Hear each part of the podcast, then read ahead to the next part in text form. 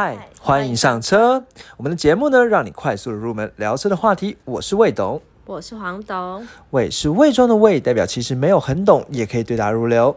谎是说谎的谎，就算只有机车钥匙，却好像阅车无数。好，黄董呢？我们今天这一集呢，其实有在我们的 IG 上预告。那首先先给大家有弄了一张图片，让大家猜，从内装来猜那是什么车。好，结果呢？很多人都很厉害，对比我想象的，就是大家就是几乎都猜对了。大家就是呃，我记得是应该说我们先后后来有更多人投票了，所以现在有忘记多少人投票，但我觉得大概有八成都猜对了。好，那这台车呢？应该这款车呢，其实叫就是所谓的纳智捷的车。对对，那我呢，今天我们今天这一集呢，就像那个节目标题介绍，我们会介绍 U 六，好，就是纳智捷的一款算是 SUV 啦。它虽然叫 SUV，但是我认为它其实更定位更像是所谓的 CUV 的车哦。好，那我们今天就来介绍这一款车哦。好，那呃，对黄总，你首先先问你哦，你对纳智捷这样的一个品牌，你。就因为老老实讲，我觉得我们首先要先讲一件事，我觉得这一这一集节目对我们来讲也算是有点战战兢兢，你知道为什么吗？因为纳智捷车主很凶。呃，其实应该说，我觉得有个性啦。但是我觉得，首先必须要讲的是，因为我们在这个节目最开始之前前呢，我们在 IG 上就放了一个纳智捷照片，说，哎，我们今天要介绍 U 六，然后呢，让大家去按说喜不喜欢这样。那时候我想说，哎，拔草测一下风向，看一下大家到底喜不喜欢这品牌。结果发现结果呢，还蛮多人投票，但是。哦，对，我们的 IG 叫做未懂车了，可以上网搜寻一下。对，那我们都会做一些节目的预告，或让大家去决定我们要呃讨讨论一下我们下一集要讲什么东西。好，不过下一集我们已经确定好，等一下我们会会讲。好，那我刚才那时候就让大家去猜说，嗯，去去说喜不喜欢 U 六这样子。就我发现答案非常非常的两极。对对，那这也是我觉得可能有有史以来投票第一第一次那个喜不喜欢那个拉巴最两极，就是有一堆人可能只。拉了一下之后就点住，那就是完全不喜欢，对，很不喜欢，对。但是也有几个网友就是不止一个拉到满，对，拉到满，对。那所以我觉得这个刚才讲说我们在处理这一集的时候，就是要特别小心，因为代表说其实有很多人其实是很喜欢这个品牌的，对。但是也有很多人是很不以为然这个品牌，对，对，或者是可能很不以为然这款车啦。因为当然我们是直接针对车来投票，所以可能这品牌有一点。过重，好，那所以我们讲回来，就是纳智捷这样的一个品牌。首先，我们先不要讲它的驾驶凶不凶，好，那驾驶凶不凶，其实呃，等一下我们还是会讲到了。好，不过就是黄董，如果你就你的印象，你觉得纳智捷这是一个对你来讲，你觉得它是一个什么样的品牌？就你刚开始知道的时候，就我觉得很自自然，就是你刚开始知道，完全没有带任何的人家给你的印象的时候，你看到它第一印象，你会怎么样感觉？你说外观哦，就是看到然后知道知道说哦，原来有一个品牌叫做纳智捷这样子。我就是知道它是台湾的牌子啊。嗯，那时候是你还记得是什么时候知道的吗？很后来，很后来，也是最近这一两年才知道。嗯，对。那所以没错，它是个台湾的品牌，所以一般来讲，我们不会说它是什么豪华品牌或一般品牌，它有另外一个名字叫做自主品牌。自主对，就是特别在车坛里面啊。如果你今天要讨论纳智捷的话，你会直接说就是那款自主品牌的车。那为什么讲说自主品牌呢？不会讲国产车，因为其实所谓的国产车，可能就是只是在台湾人制造的车。嗯，但是它可能是国外的牌子，毕竟它可能是像 Toyota，它是日本的牌子啊，对不对？然后呢，或者是像你上好也是日本的牌子啊，或者是对，反正总之就是。它是国外的品牌，国外的老板在台湾生产叫国产车。那为了区别，所以我们把纳智捷叫做自对自主品牌，因为它是台湾人自己研发、自己制造这样子。好，所以叫做所谓的自主品牌的车哦。好，那这样讲到所谓的纳智捷，我觉得还是要先简单科普一下它的故事哦。嗯，你知道纳智捷这个品牌跟哪一个汽车品牌是最有关？你怎么知道？什么严凯泰哦？嗯，怎么样？不是玉龙的前董事长吗？还是什么的？然后呢？然后他就想说，他要打造一个自己的品牌车。对。好，那我觉得这边我们稍微补一下时间呢，因为我们的故事节目，我们节目都是有讲很多数字的。好，那首先必须要讲是这个纳智捷品牌，它其实还蛮新的。那多新呢？它其实是在二零零九年才正式发表的这样的一个自由品牌。二零零九年到现现在也差不多十二年的时间，就是其实那么新，以为再久一点。对，所以如果他是一个人的话，他可能现在才小学要毕业这样子。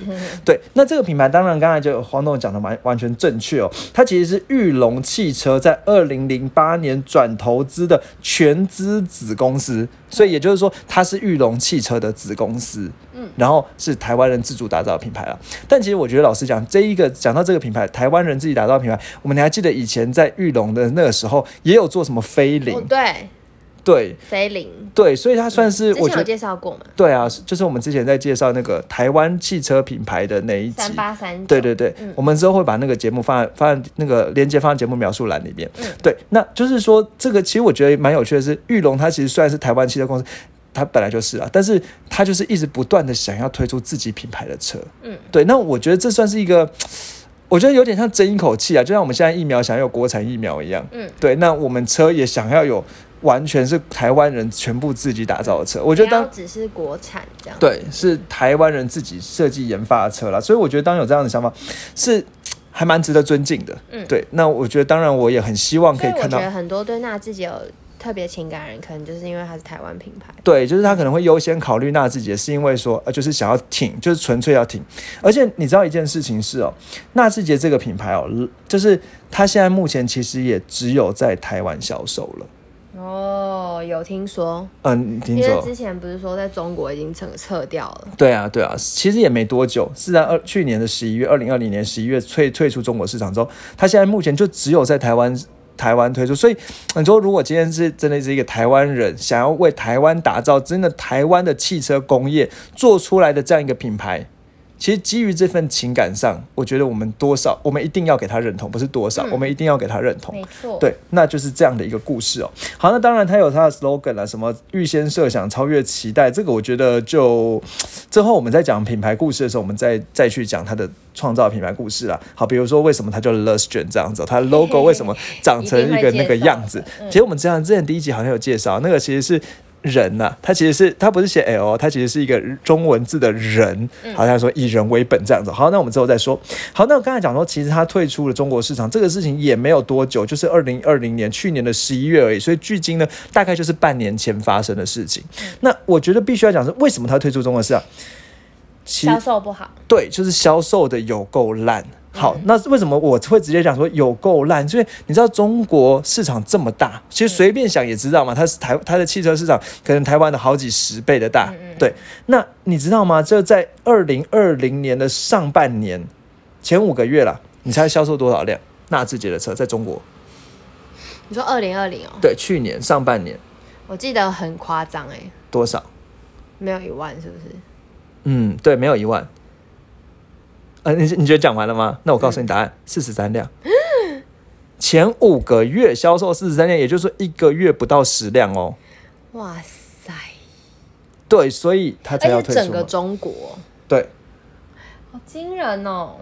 对，然后那其实啦，就是一九年的时候，整个中国也只卖一千九百四十七辆。嗯，一八年的时候，整个中国卖七千零五十六辆，所以其实都蛮惨的。嗯，对，那当然可能最好最巅峰的时候是一五年卖了六万多台，嗯但是后来就噔噔噔噔噔噔整个掉下来。好，所以已经你看这五一个月卖不到十台，这个感觉起来在台湾都已经有点。蛮蛮难过的但是在中国这么大的市场，居然还是这样子哦。好，所以他现在就是全部退守台湾这样子。好，那我们再来讲一下这个纳智捷，这样这这个车退退守台湾哦。那这个品牌，我觉得还是补一下时间。刚才讲说是二零零九年才正式发表，那我记得当时啊，当当时那个二零零九年那个时候呢，因为我弟呢他在念汽车科，好，那个学学校我就不透露了，好，那就保持点隐私哦。那因为不然的话就是太容易算出来是谁。好，那他那时候念汽车科的时候，他那个有一天期就有一个期中期末考的样子，好，他们老师就说我们今天要考一个题目，这个题目呢，应该说我们今天考的题目的答案，我上我在考试的中间。一定会给你们提示。嗯，好，这个题目的答案，这个题目就是说，台湾的自主品牌的汽车叫什么牌子？好，就看汽车科学生会不会这一题。嗯，还有没有平常有没有观察这个事情哦？那那时候那那时候是二零零九年这样子。嗯，好，然后呢？刚上对，刚上嘛，然后老师就考时事题，这样，就老师呢就就是在班上的时候给大家提示，因为他们班上有一个同学的名字叫做志杰，他就问，他就转过头来问的问说：“那志杰，你会这一题吗？” 结果大家都猜不到对对对，大家都猜不到，就就是后来揭晓的话，应该大家觉得超好笑。对对对对，所以我就蛮印象深刻的这样子、哦。纳智捷这样，老师好幽默，很顽皮耶。对，他在上课的时候就指着那个同志杰说：“哎，纳智杰，你这一题会知道知道答案吗？”对，然后就是看有如果就如果原本对这个品牌有印象，你看就可以写纳智捷这样子。好，那我们已经讲了十分钟了。好，那我们接下来总总是要进到这个车款嘛，不然这个就叫品牌故事了。好，那我们今天介绍这款车呢，叫做 U 六。好、u 六呢其实是纳智捷里面呢，算是它推出的第四款车。好，那其实前面呢，纳智捷最最有名的是说，应该一开始的时候呢，它是先先出出一个叫 M M 七，然后呢再来推出 M 六。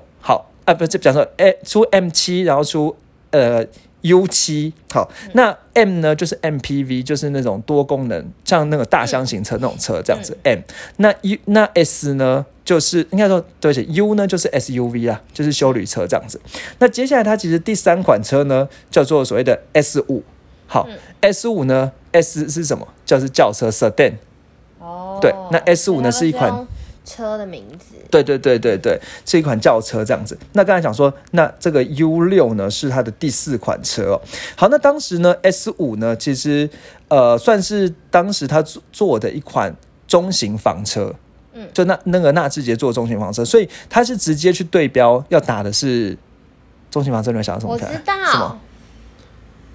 Altis 吗？对，嗯 Artis 啊、Centra 啊这种所谓的中型、中小型房车，那他当时就要去打这样的一个车，所以当然想当然了，这个这这个集聚的竞争对手非常强悍。对啊，对，所以 S 五呢，其实销售量呢，一只有好像只有一开始在车展的时候订单爆棚，就后来交车拖延，再加上有一些就是呃有一些瑕疵的问题。好，因为其实当时啊，才就当时的你说二零大概顶多一零年之类，一一零年一一年那个时候，其实电脑技术可能在整合在车上面技术其实还没有那么好。好，所以呃，当时的 S 五呢，它就是等于说在它是很领先的，我觉得有点是生时代生不逢时，很领先的把一堆电脑技术砸砸在一台汽车里面。当时也没有人想过说电脑可以跟车怎么结合，到底会不会出问题。当然，我们现在随便看。都是一堆什么电脑结合的车嘛，过了十年之后光景不一样。好，不过当时 S 五呢刚推出的时候，它砸了一堆电脑技术，那电脑跟车的整合呢也没有整合的很好，所以就出了一堆瑕疵问题。所以 S 五呢就其实没有卖的很好。好，所以后来呢，在就是他准备了两年的规划，两年的测试，在二零一三年的十一月十一日的时候，才推出了这款以 S 五的底盘打造的 SUV，哦，叫做 U 六。嗯。那 U 当然就是 SUV 的意思啊，所以我刚才才讲说，它虽然说是 SUV，因为它是代号在 U 下面的，但是如果以定义来讲，因为它是用房车的底盘打造比较像 CUV。对，所以它应该才算是 CUV 的车哦。好，那当然，接下来我们的故事呢，就是因为我们的节目呢，就会先先砸一堆资讯给大家了。好，所以呢，接下来我们就来大家讲一下它的一些动力规格啊、尺寸啊等等等的东西哦，让大家能够被资讯呢喂饱这样子。好，首先先大家讲一下这个 U 六的尺寸呢，它的长度是四六三零，所以大概四米六，算是属于中小、中小、中中型的车了。你还记得我们之前讲过，就是中型的车大概就是四米六的长度，四米六、四米七这样子哦。好，四六三零，宽度呢一八二五，高度呢是一六二零。好，然后呢，它的轴距呢是二七二零，好的这样的一个大小。好，所以大概知道一下，它的大概就属于中型。所以你说这个中型的 size 哦，大概跟什么一样大？其实就是，比如说，如果我们拿豪华品牌来对标的话，其实大概就是叉五哦，没有叉五更大啊跟一点。它呃叉三，对，就是叉三啊，或者是嗯，我们讲 GLC 啊，C，嗯对 C Class 啊这种中型的四米六、四米七左右的尺寸哦。好，那当然这所以这个集具其实也算是在台湾热门的嘛。你看那个叉三叉叉三 GLC，你就知道 GLC 就知道嘛那，个尺或寸就大家蛮喜欢，对，或者是 N 叉那个 Lexus 的 N 叉，好，大概这样的一个尺寸哦。好，那再来呢，我刚才我都我突然忘记我要讲什么。好，那再来呢，我们看了它的一些技术的规格，它。大纳智捷 U 六呢，目前的排气量就是一千八百 CC，一七九八，这个大概知道一下，所以它并不是两千 CC 的车，一七九八。但是我觉得比较特别的是，它在相同的排气量、相同的车格里面呢，它算是性能最好的，它的一千一千八百 CC 的引擎呢，可以压榨出两百零二匹的马力。嗯，嗯，对，然后呢，它有三十二点六公斤米的扭力，所以其实整体来讲，它的它是以性能导向的车。嗯对，好，然后呢，它的呃，它它是虽然它是前轮驱动的啊六速手自六速手自排，这等一下我们会再讲哦。那前面前轮是麦花臣，后轮是拖曳臂，好的悬吊。好，那拖曳臂算是我们比较少见会放在落后后轮的、不过这边大概就是大概知道一下，那之后有机会再介绍。好，所以大概以大概规格来讲，就是一个这样等级的车。所以如果你说呢，它可能跟什么样的等级，它其实其实就像什么 RAV4 啊，或者什么 CRV 啊这样的同一个尺寸在做竞争。嗯，对，好，但是呢，如果你讲把它当当做这个尺寸的车呢，你会发现一件事情是，它其实在这个尺寸里是便宜的。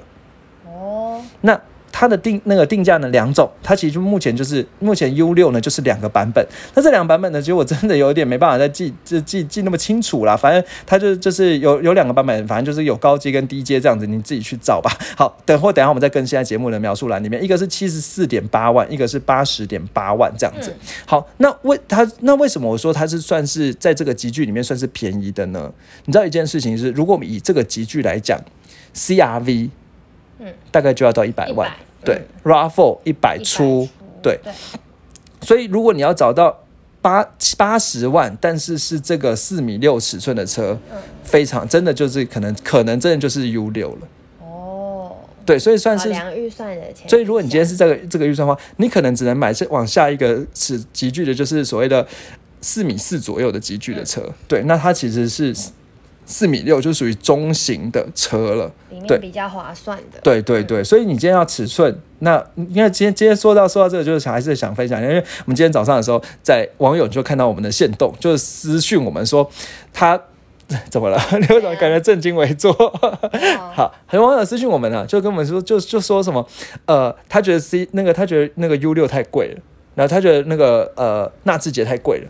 那那实际上，我觉得如果以这个应该说，如果以同样的尺寸集聚去买的话，我不觉得它贵啦。好，老实讲，我觉得不觉得它贵，因为你看四米六八十万车，然后就是一个 SUV，嗯所以其实整体来讲，我会觉得它其实以同样集聚来讲，你去它，如果你放眼去看，去跟最热门的，现在目前的三台柱，就是 RAV4、呃 CRV、酷嘎去比，人家都是动辄百万，甚至到一百二十万，但他只要七十四到八十万就有了。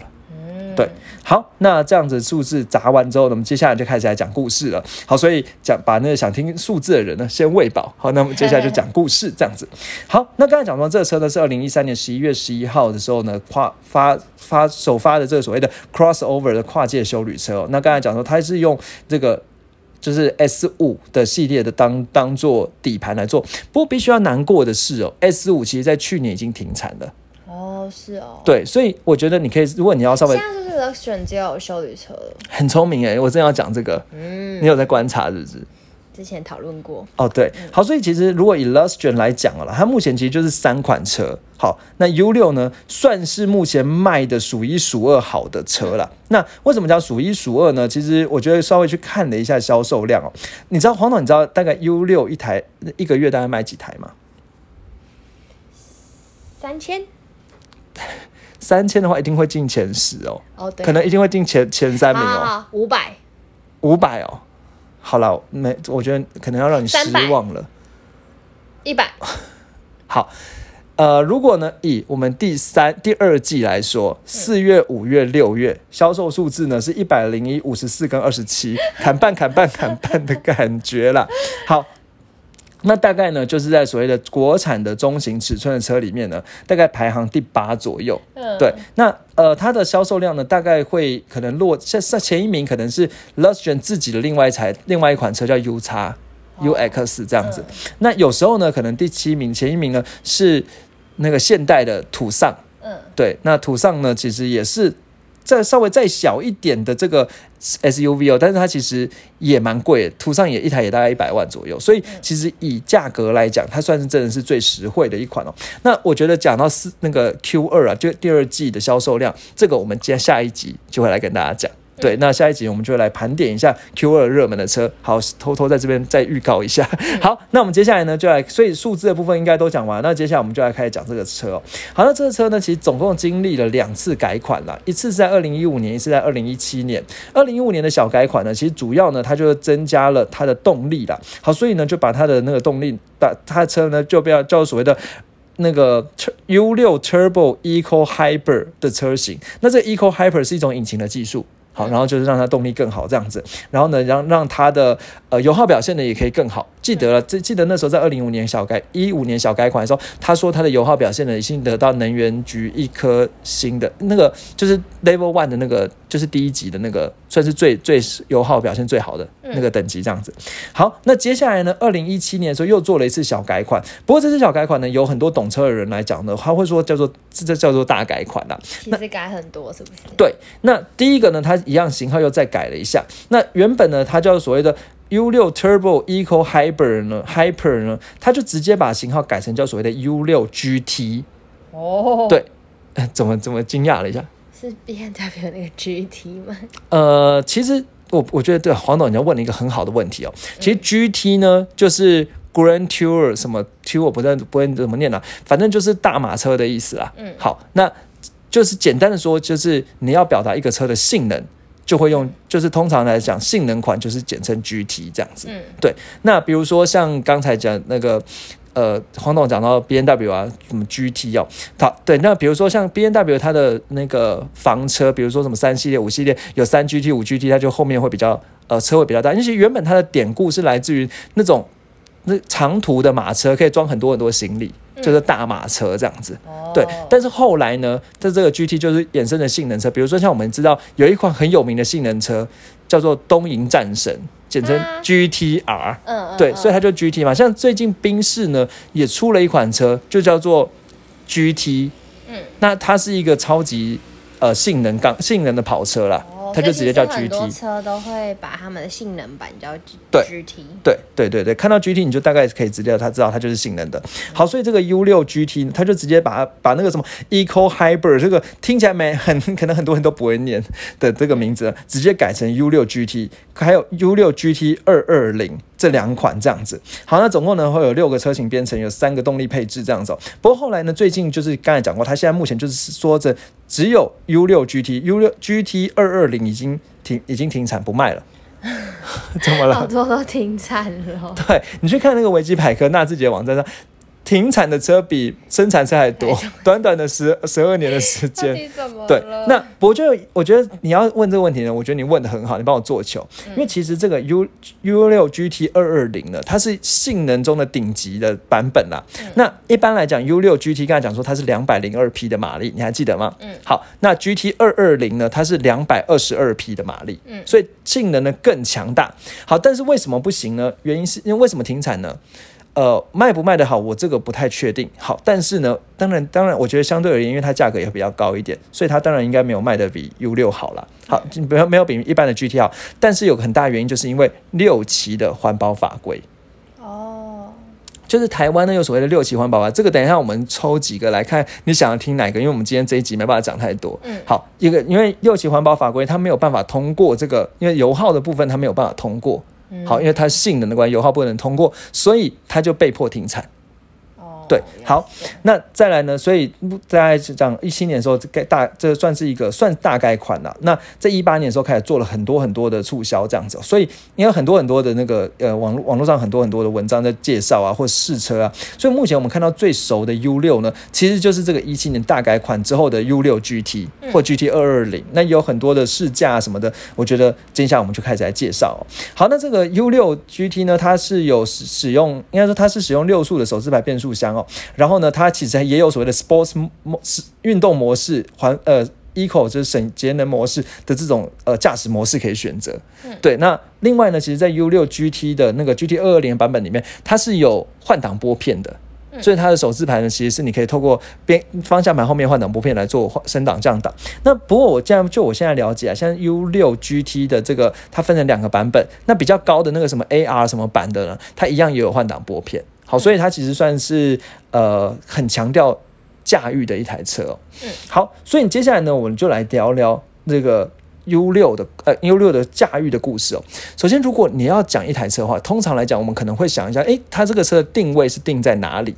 好，那是定在那，但是呢，我觉得必须要跟你讲的是，如果今天你要聊 U 六的话，你要知道一件事情是，它强调就是驾驭感、好，性能。嗯，好，就是它其实强调是性能车的这样的一个定位，因为有些像人家说了，为什么 S 五会失败？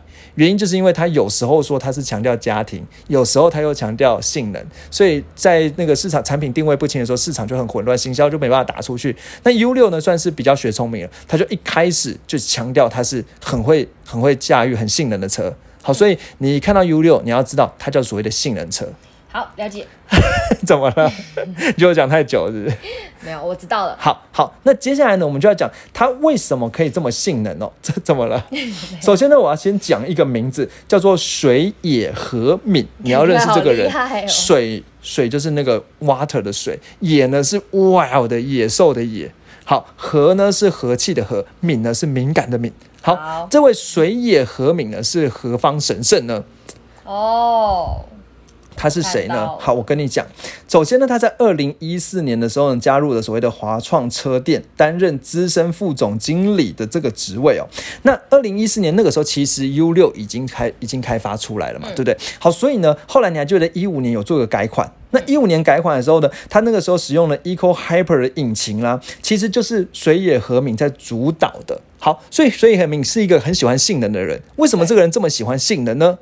必须要告诉你，它其实是以前 GTR 车辆，就是你还记得 GTR 那个刚才讲你上那个东瀛战神哦，那这个 GTR 的一个总要主要的工程师，嗯，所以他其实就是专门在打造赛车的。很强。对，那 GTR 它分了很多代了，它是在 R 三五这个世代，R 三五这个世代，我觉得如果我们之后再讲 GTR 的时候，好好再讲哦。但是必须要知道是 GTR 呢，其实是有有些代很强，有些代很烂。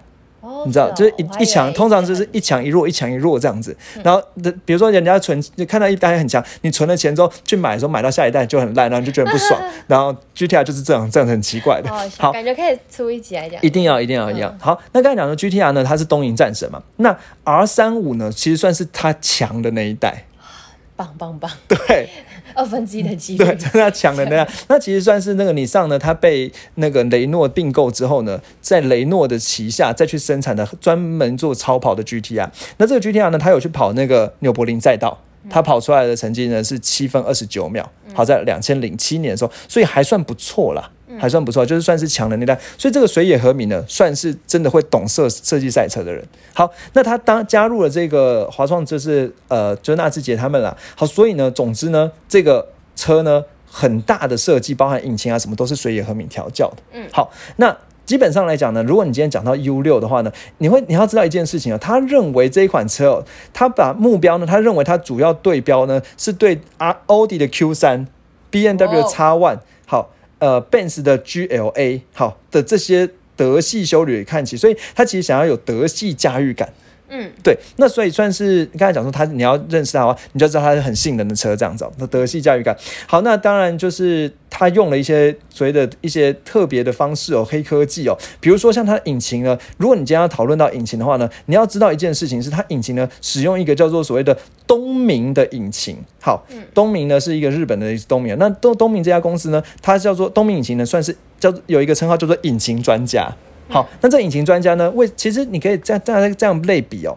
东明这个公司它是干嘛的呢？它其实算是你上之于应该说宾士有 AMG，嗯，你上就是有东明，啊，原来如此，这样一讲就懂了。所以它是一个调改装厂。那主要呢是改你上的引擎，那那你上有 GTR 嘛，大家都知道很强嘛。给他改哦。对，但那但其实 GTR 不是啦，不过它算是你上的这个改外改装厂这样。那东明的创办人其实原本是你上车队的赛车手加改装专家，所以从你上出来的一个很会改装引擎的人。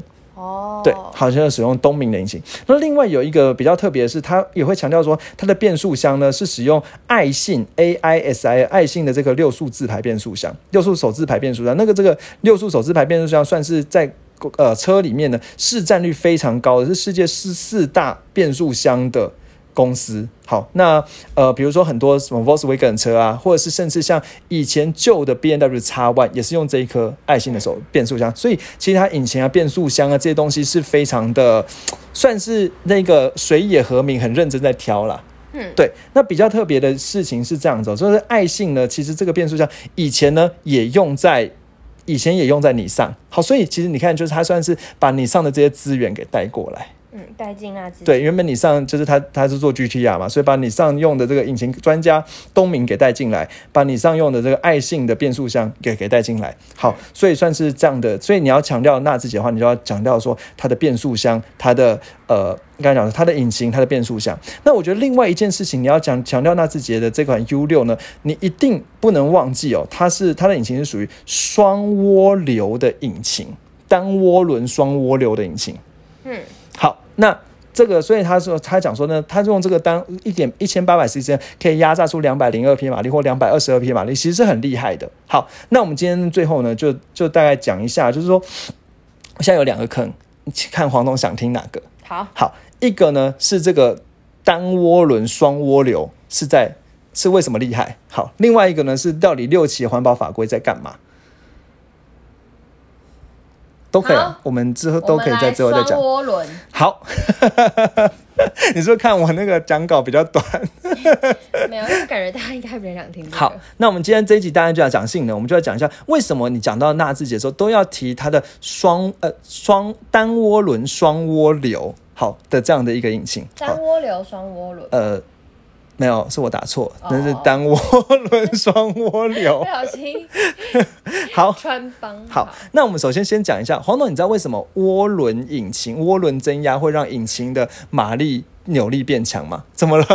突然就开始后悔，为什么？不知道。好，那我们之前不是有讲说涡轮就像引擎装了一个兴奋剂吗？你还记得这我讲过吗？好，基本上的概念就是因为引擎不是有气进去，然后燃烧之后就有气排出去，嗯，对不对？你你你怎么要睡着了？好，知道。有气进去，有气排出去。那涡轮呢，其实是在进气的前面呢，加一个算是加强气压的这个吸气的装置，让引擎的进去的气可以更强，那引擎的力量就可以更大。懂了。对，那涡轮为什么这个应该说好？这样你懂了吧？好，涡轮就是前面装一个吸气的东西，让它吸气的气吸气的气更多。好，但为什么？人家说那涡轮它怎么样可以让吸气的气更多呢？其实它也很聪明，怎么了？好，继续讲。好，其实他也很聪明哦，他是把引，因为引擎不是把气燃燃烧完之后会把气排掉吗？对，他用排出去的气来来推推动那一个呃涡轮的对涡轮的吸进的地方。哦，对，所以他用他很聪明，就没有浪费。所以你空气排出去之后呢，它用排出去的气来来的动力来推动吸气的力的涡轮，对来把气吸在你。走的那一刻，还是要榨干你。对，好，就是什么残余价值这样走。好所以呢，这个涡轮的概念就是这样。所以你还记得有一个词叫所谓的 turbo leg 涡轮迟滞，你有听过吗？有，好，涡轮迟滞讲的是说涡轮这涡轮车呢，你油门踩下去之后呢，它会等一下之后才冲。嗯，你你知道为什么吗？嗯因为它还在把排出来的气再过去给它再用进去。对，因为一开始没有气嘛，所以一开始总是要先有气进来之后才有气排出去，排出去之后才能推动气才会再进来。嗯，所以它会有一个 leg 叫 turbo leg。嘿，对，好，那我们今天讲回来哦。那刚才讲说这个涡轮呢是一般的来讲的涡轮，那为什么纳智捷特别强调说它这个引擎是属于的单涡轮双涡流？其实必须要讲是更厉害，叫双涡轮了。嗯，好，那次之的话就是所谓的单涡轮双涡流。那也就是说呢，其实比我觉得很很很要很简单的讲呢，就是说呢，涡轮就是一个电风扇在引擎前面，它会把气吹进来。嗯，对，那单涡轮就是有一颗，双涡轮的话就是两颗电风扇那样吹，想当然了，它就很强了。嗯好，那再来就是涡流是什么东西？好，涡流的概念是这样子、哦，因为引擎的气缸它会排气。好，但是因为每一个气缸其实排气的时间点不同，嗯，你懂我意思吗？因为你知道气缸是有有一些气缸在上的时候，有些气缸在下下上上下下这样子，那每个气缸排气点不同，所以因为排气时间点不同的关系呢，所以呃有些气缸在排，如果如果它只有一个涡轮的话，它就变成说有些气和气之间会互相打架，嗯，对，那气和气会互相打架，会影会影响涡轮的效率。嗯。好，所以呢，所谓的双涡流呢，就是把那个气缸呢分成，因为四通常讲讲四呃四个气缸，直列四缸，四个气缸的引擎嘛，那把两个引两个气缸一组，两个气缸一组，嗯，好，然后呢，两个气缸从一个地方排气，两个气缸从另外一个地方排气，让两边的气呢不会互相的打架，嗯，那不会互相打架的时候呢，它就可以推动涡轮的推动效率就会更好。对，所以叫做所谓双涡流。好，这样你会了。好，那所以呢，我们今天这之后环保法规呢，我想我们之后再讲。那接下来呢，我们就时间很快进入架架起来的体验，因为我们这集要结束了。好，那你觉得应该说，我觉得必须要讲的是纳智捷这款车。如果你要讲的话，它其实真的你要把它当做一个性能车，因为它在同样集距里面能够压榨出两百零二匹的马力，其实是非常不简单的。是对，你看，其实其实如果以 B N W 叉呃，应该叉三。二十 i 一百八十四匹马力，嗯，而且人家是两千 cc 的引擎，这一台一千八百 cc，税负也比较省，哦，所以其实如果真的动力来讲，引擎呢，它的动力、马力、扭力都算是很不错的，嗯，好，那如果你驾驭起来的话，其实它因为它其实本来本来本身就是做赛车调教，所以它的方向盘指向性也都很没有问题，嗯，对，然后呢，悬吊呢，其实相对而言呢，我觉得。算是中规中矩，稍微比较硬一点，就是比其他车、比其他的其他品牌，就是一般品牌车还硬一点。但是，但是中规中矩，也不会到不舒适。但是因为这个硬，是因为它让它更有驾驭感，更有路感。嗯，对。那如果你真要讨论说它的开起来哪里会有缺点的话呢？人家会这样讲啦。第一个就是刹车可能稍显不够线性。好，那稍显不够线性的话，也就是说你刚踩下去的时候，它会有一点空位的感觉。好，然后再来就是人家会说，其实这一颗爱信的变速箱，它的换挡逻辑变换挡反应不够，所以有时候呢换挡的时候，比如说你如果你今天做激烈超驾的时候，它会你比如说你进弯的时候，你要手动去降档，不然的话呢，它档位没有降下的话，其实你可能接下来出弯的时候力气就不够。哦，对，那会有这样的问题。但是当然，你说一台 SUV 你要多激烈超驾，对，所以其实你可以把它像这个 U 六呢当做是性能 SUV。所以我们讲回最前面，为什么黄董觉得？在马路上，U 六纳智捷，因为其实纳智捷卖的最好，现在就是 U 六了。好，U 六驾驶特别凶，嗯，原因是因为他们都本身在选车的时候，就除了支持台湾之外，想的就是想要选性能车。哦，所以他们就很会冲。对，那就是因为选车当时的抉择。如果你今天选头优的话，就不会想要很冲嘛。那大概是这样的逻辑啦。好，那我想呢，我们今天节目呢就到这里哦。好，然后呢，呃，如就是最后有三件事情了。第一件事情就是接下来当希望接下来解封之后呢，你在马路上看到一台 U 六的时候，你也可以跟朋友嘴一下这个 U 六的故事，然后包含着什么叫做双涡轮的双涡轮啊，或单涡轮双涡流啊，在干嘛啊？那 U 六呢，就是用这个所谓的双单涡轮双涡流的技术，然后讲一下它的设计师。人家是做 GT R 起家的，你说这台车能够不性能吗？对不对？好，那再来第二个事情就是我们的 IG 呢，可以搜寻未懂车找到我们。那我们接下来下一集的预告啊，或者是有一些互动，也会在上面，就是主要都在线动了，所以你看不会发文，就是线动跟你们玩这样子。嗯，好，最后呢，我不好意思说了，就是一样 Apple Podcast 五星刷起来，好，再麻烦你们了，谢谢，好，谢谢，拜拜。